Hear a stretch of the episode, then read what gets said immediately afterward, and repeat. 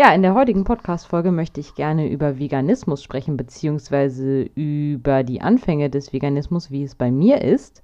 Ich bin, vorweg gesagt, kein hundertprozentiger Veganer. Deshalb sollten die Hardcore-Veganer jetzt bitte abschalten. Ich möchte auch hier so ein bisschen klar machen, dass ich dieses Schwarz-Weiß-Denken einfach total blöd finde. Bist du Veganer, bist du nicht Veganer? Ich finde, bei allem, was wir tun, ist bewusster Konsum wichtig. Wir sollten uns damit auseinandersetzen, wo was herkommt und versuchen, wirklich zu, darauf zu achten, dass wir bestimmte Sachen einfach nicht konsumieren, die der Umwelt nicht gut tun, die uns am Ende nicht gut tun, die vielleicht auch anderen Tieren nicht gut tun. Und wenn man da so ein bisschen sich informiert, dann wird man das alles schon richtig machen. Das heißt, ich finde es auch völlig okay, wenn Leute Fleisch essen oder auch Milchprodukte konsumieren. Das soll jeder für sich entscheiden. Ich sage immer, mein Körper, meine Entscheidung. Ich habe für mich eine bestimmte Entscheidung getroffen und darüber möchte ich heute ein bisschen sprechen. Wer jetzt also Hardcore-Veganer ist, der sollte besser weghören. Oder wer überhaupt hundert Prozent Vollblut-Veganer ist oder wie auch immer. Ähm, für den dürfte ich wahrscheinlich das Wort vegan nicht mehr in den Mund nehmen. Tolles Wortspiel, by the way. Ich möchte allerdings dennoch ein kleines Fazit geben zu der Zeit, in der ich mich weitestgehend vegan ernähre. Es geht für mich nicht immer, aber ich habe bemerkt, dass ich dadurch, dass ich sehr viele Produkte weggelassen habe, die ich früher konsumiert habe, schon kleine Fortschritte gemacht habe. Also ich hatte Probleme mit meinem Hormonhaushalt. Ich habe sehr lange die Pille genommen und diese dann irgendwann abgesetzt. Einfach weil ich wissen wollte, wie mein Körper funktioniert. Und irgendwie funktioniert mein Körper nicht so gut scheinbar. Seitdem ich mich aber wirklich weitestgehend vegan ernähre, sprich Joghurt weglasse, Milch weglasse, was ich wirklich früher viel konsumiert hatte. Ich hatte meine Milch mit Kaffee. Ich habe sehr gerne auch am Wochenende mal einen Cappuccino getrunken. Ich hatte meinen Joghurt morgens gegessen, meinen Quark oder was auch immer. Eigentlich fast jeden Morgen. Jetzt allerdings komplett weggelassen und seit, naja, es ist nur ein halbes Jahr.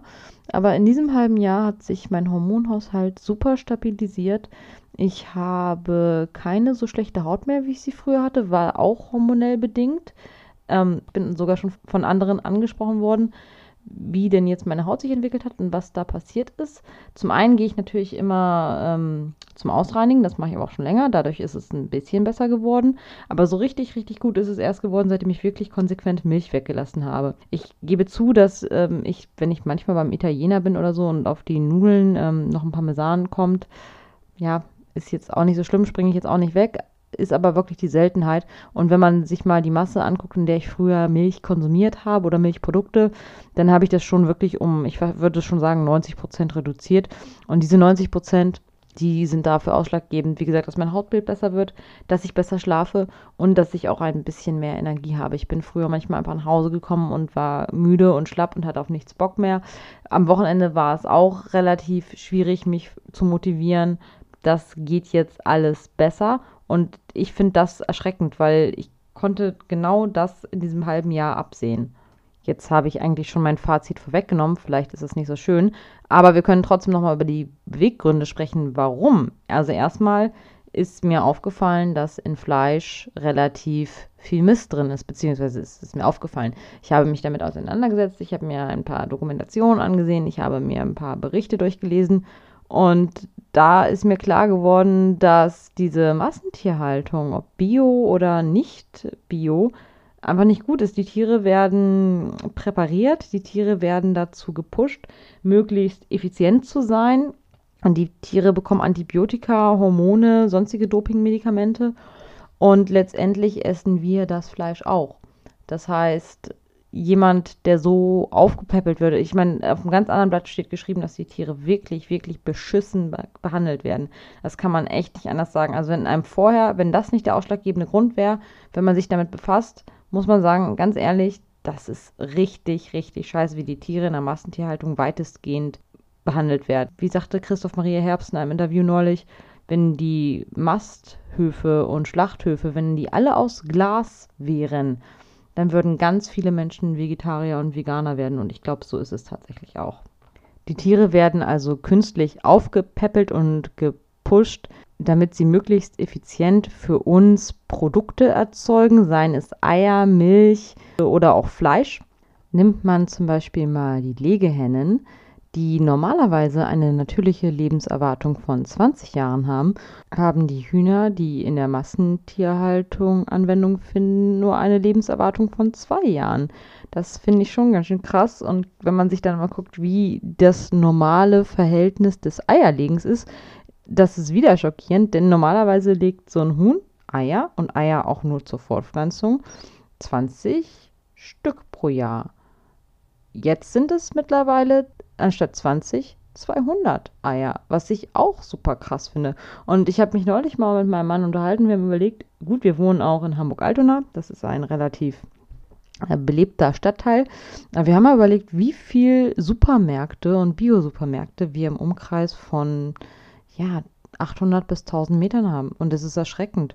Und wenn man in diese Supermärkte geht, die ja alle mindestens bis zehn geöffnet haben und ja, welche Vielfalt da auch ist. Also ich gehe zu einem Discounter, ich gehe in einen Biomarkt, ich gehe in einen ganz normalen Supermarkt und ich habe immer riesen Paletten von Eiern da, verschiedene Sorten von Milch, immer da, die Milch hält, wer weiß wie lange. Gut, das ist ein anderes Verfahren, aber ich finde, die Verfügbarkeit, ich kann mich noch daran erinnern, dass ich früher, ja, wenn ich geschickt wurde zum Milch holen, erstmal war die Milch viel teurer, obwohl das D-Mark-Zeiten gewesen sind.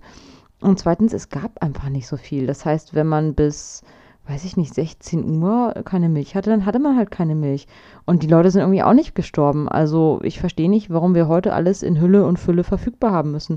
Und ich glaube, da liegt halt auch des Pudels Kern. Ich glaube nicht unbedingt, dass es einerseits nur die Leute sind, die Fleisch essen.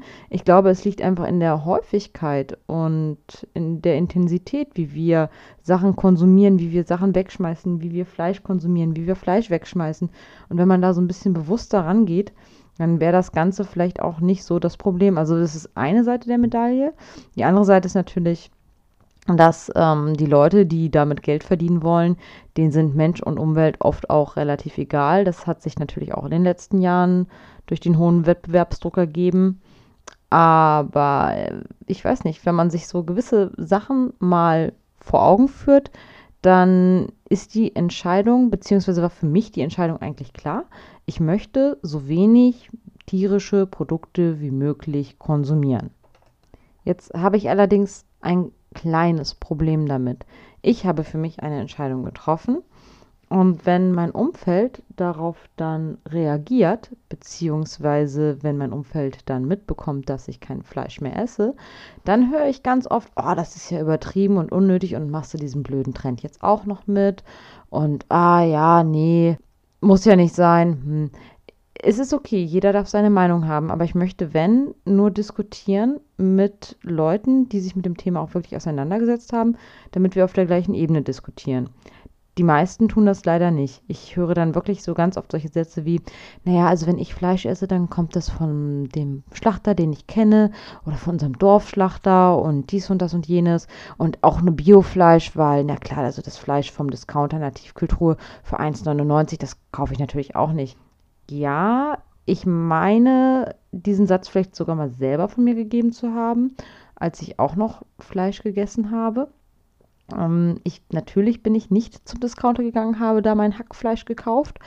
Allerdings war ich auch öfter mal in der Kantine oder ich war auswärts essen, ich habe eine Pizza gegessen, wo vielleicht auch mal Fleisch drauf gewesen ist und ich wusste da nicht, wo der herkommt. Und ich habe zwar hier in der Nähe einen relativ bekannten Schlachter gehabt. Es gibt auch einen Bio-Schlachter nicht weit weg von hier. Aber ich kann mir nicht hundertprozentig sicher sein, wo das Fleisch herkommt, wenn ich nicht selber da gewesen bin und mich davon überzeugt habe. Und ich weiß auch, dass Biofleisch nicht unbedingt gleich Biofleisch ist. Das sind auch nochmal zwei Paar andere Schuhe. Und auch die Biotiere sterben auf die gleiche qualvolle Weise wie die anderen Tiere, weil die werden in den gleichen Schlachthöfen geschlachtet. Das wissen ganz viele auch nicht. Also die Tiere werden auch bei Bio nicht totgestreichelt. Und die Tiere bekommen auch bei Bio Antibiotika. Und die Tiere bekommen auch andere Nahrungsergänzungsmittel zugesetzt, die wir über das Fleisch aufnehmen, wie jetzt zum Beispiel das Vitamin B zwölf. Also es sagen ja immer alle, dass Veganer keinen B zwölf haben. Ja, stimmt auch. Aber die Tiere haben es auch nicht. Von daher ist es jetzt relativ egal, ob man sich diese Nahrungsergänzungsmittel äh, gibt oder ob man die Nahrungsergänzungsmittel über die Tiere aufnimmt. Ich finde es ja besser, den direkten Weg zu gehen und wenn dann diese Nahrungsergänzungsmittel Nahrungsmittel nötig sind, sich die einfach selber verabreichen zu lassen. Aber jeder wie er mag. Ich höre dann ganz oft auch solche Sätze wie, also dass wir Milch und Milchprodukte trinken und essen, das ist ja total natürlich, das ist ja von der Natur her so vorgesehen. Es tut mir leid, ich würde mir auch wünschen, dass es anders wäre, aber es stimmt nicht. Denn letztendlich trinken wir von Kuh und Ziege und Schaf Muttermilch. Die Milch dieser Tiere ist für die Babys und Kinder bestimmt. Die kleinen Kälber zum Beispiel werden den Kühen relativ schnell entrissen. Die Kühe werden nicht abgestillt und müssen permanent unter hohem Druck und Hormonschwankungen, oder sie sind auf jeden Fall wie ja, bei uns Menschen permanent schwanger und müssen permanent Milch abgeben. Und zwar wirtschaftlich. Und das ist von der Natur her bestimmt nicht so vorgesehen. Die Menschen haben irgendwann mal angefangen, Milch zu essen, aus einer Notlage, oder Milch zu trinken, aus einer Notlage heraus. Und das haben wir nicht mehr. Wir haben keine Lebensmittelknappheit mehr. Und die Natur hat es nicht gewollt, dass wir in diesem Maße Milch konsumieren. Die Natur hat es auch nicht so vorgesehen, dass wir in diesem Maße Fleisch konsumieren. Natürlich gab es in der Steinzeit Jäger, Sammler, und so weiter. Allerdings kam da auch nicht jeden Tag das Mammut auf den Tisch. Da war Fleisch eine Seltenheit, weil die Jagd war auch super anstrengend. Die haben ganz selten Fleisch gegessen. Und wie gesagt, das ist alles wirklich heute nicht mehr nötig. Und ich sag mal so, es gibt auch in der Tierwelt Tiere, die sind komplett Veganer. Die kriegen ja auch all die Nährstoffe, die sie brauchen. Deshalb ist das ein bisschen verkehrt zu sagen, das und das ist von der Natur vorgesehen. Da sollte man sich wirklich vorher mal informieren und dann diskutieren und nicht irgendwie sagen, äh, Fleisch ist aber von der Natur aus vorgesehen und Milch auch und was du machst ist ja krank. Jeder darf seine Meinung haben, aber bitte fundiert. Ich finde es auch immer krass, dass die Leute teilweise gar nicht wahrnehmen, wann sie überhaupt Fleisch essen und wie viel Fleisch sie essen. Die denken zwar, sie gehen zum Schlachter ihres Vertrauens und wenn sie was essen, essen sie nur Biofleisch. Aber dann sind sie beim Bäcker, kaufen sich ein belegtes Brötchen. Da weiß auch keiner, wenn es Tomate Mozzarella ist, woher kommt die Milch für den Mozzarella. Oder wenn das eine Scheibe Wurst ist, Käse-Schinken-Sandwich, da weiß auch keiner, wo der Schinken herkommt. Oder Spaghetti Carbonara, Spaghetti Bolognese, das nehmen viele gar nicht mehr als Fleisch wahr. Und das finde ich schon heftig. Wie gesagt, wenn Leute für sich entschieden haben, dass es ihnen egal ist, dann, dann ist es so, dann ist es vollkommen okay. Dann sollen sie das machen und andere Leute machen lassen, weil, wie gesagt, mein Körper, meine Entscheidung. Jeder wie er mag. Ja, das zu den Omnivoren. Ja gut, das Wort habe ich auch, auch kürzlich erst gelernt. Das sind nämlich Allesfresser, die Fleisch und Tier essen. Aber es klingt gerade total intelligent. Genauso wie diese anstrengend und nervig sein können, können auch die Veganer anstrengend sein. Das möchte ich gar nicht sagen. Deshalb, ich finde, die Welt ist nicht schwarz-weiß. Es gibt kein Extrem. Ich finde es gut, wenn sich jemand damit auseinandersetzt, wenn sich jemand dafür entscheidet, sich bewusst zu ernähren.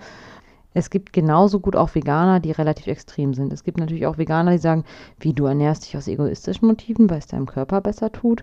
Denen geht es dann in erster Linie so um die Tiere, was ich auch total ein schönes Motiv finde. Ich muss ehrlich zugeben, mir ging es um meine eigene Gesundheit am Anfang. Ich war wirklich nachhaltig beeindruckt, dass jemand, der einen großen Gehirntumor hatte, sich durch vegane Ernährung heilen konnte, obwohl die Ärzte ihn totgesagt hatten. Klar, das ist eine Geschichte von weiß ich nicht wie vielen, das muss vielleicht nicht unbedingt an der veganen Ernährung gelegen haben, aber ich fand diese Geschichte nachhaltig beeindruckend, habe mich dann weiter informiert und habe das dann einfach mal ausprobiert. Die Veganer, die das jetzt nur des Tierleides wegen machen, die tendieren dann auch öfter mal, nicht alle, man kann nicht pauschalisieren, aber die tendieren dann wirklich mal einen schief anzugucken, weil man Lederschuhe trägt. Ja, ich habe Lederschuhe, ich habe Ledergürtel und ich habe auch Ledertaschen. Aber diese Taschen sind teilweise schon sehr alt und ich werde diese Taschen und Schuhe nicht wegschmeißen, weil ich mich entschieden habe, weitestgehend vegan zu leben. Natürlich, neue Schuhe, die ich mir kaufen werde, die werden nicht mehr aus Leder sein, Taschen ebenso nicht. Allerdings, Mann, lasst mich meine alten Sachen tragen, das ist nachhaltig. Und wenn ich Secondhand mal irgendwas Schönes finde und das ist aus Leder, dann stirbt auch keiner von. Weil ich finde, wie gesagt, die Welt ist nicht schwarz-weiß. Der Mensch ist eben Mensch und das soll er auch bleiben dürfen. Niemand ist perfekt und ich habe mich dazu entschlossen, mich nicht Veganer zu nennen. Weil man wirklich dann bei jedem Schritt, den ich tun werde, darauf achten wird, ob es auch ja vegan ist. Und es gibt einfach super viele Produkte, wo ich es auch selber gar nicht weiß. Also es gibt zum Beispiel, weiß ich nicht, Schweineborsten, die als Aminosäuren irgendwo für irgendwelche Brote verwendet werden können. Ich weiß es nicht. Ich finde es halt wichtig, sich mit gewissen Sachen auseinanderzusetzen, gewisse Produkte zu meiden und dann bei diesem Thema einfach relativ entspannt zu bleiben. Weil wichtig ist doch, dass wir uns bewusst mit etwas auseinandersetzen, uns bewusst ernähren und dann versuchen, unsere ja, Verhaltensmuster einfach entsprechend anzupassen. Und sollte das dann mal nicht der Fall sein, dann ist das auch nicht so wild, weil niemand ist unfehlbar, wie gesagt. Und ob vegane Ernährung jetzt wirklich auf dreißig Jahre gesehen oder wie auch immer wirklich gut ist, das muss auch noch erforscht werden. Da muss man auch vorsichtig sein.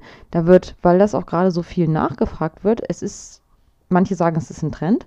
Ich glaube, einige machen es mit, weil es Trend ist. Aber es ist natürlich auch Trend, weil sich viele mit dem Thema auseinandergesetzt haben, weil viele gemerkt haben, ach scheiße, so soll es nicht weitergehen, so, ich bin da nicht für. Da hat jeder so seine eigenen Motive und da wird natürlich auch viel Schmuck mitgetrieben. Also man sollte auch bei diesen veganen Produkten darauf achten, was da alles drin ist. Aber das gilt bei Fertigprodukten für Nicht-Veganer genauso. Fertigprodukte, da kann immer irgendein Mist an Chemie drin sein, den wir nicht haben wollen. Und äh, von daher muss man da schon gucken, was drin ist. Am besten, man kocht alles frisch.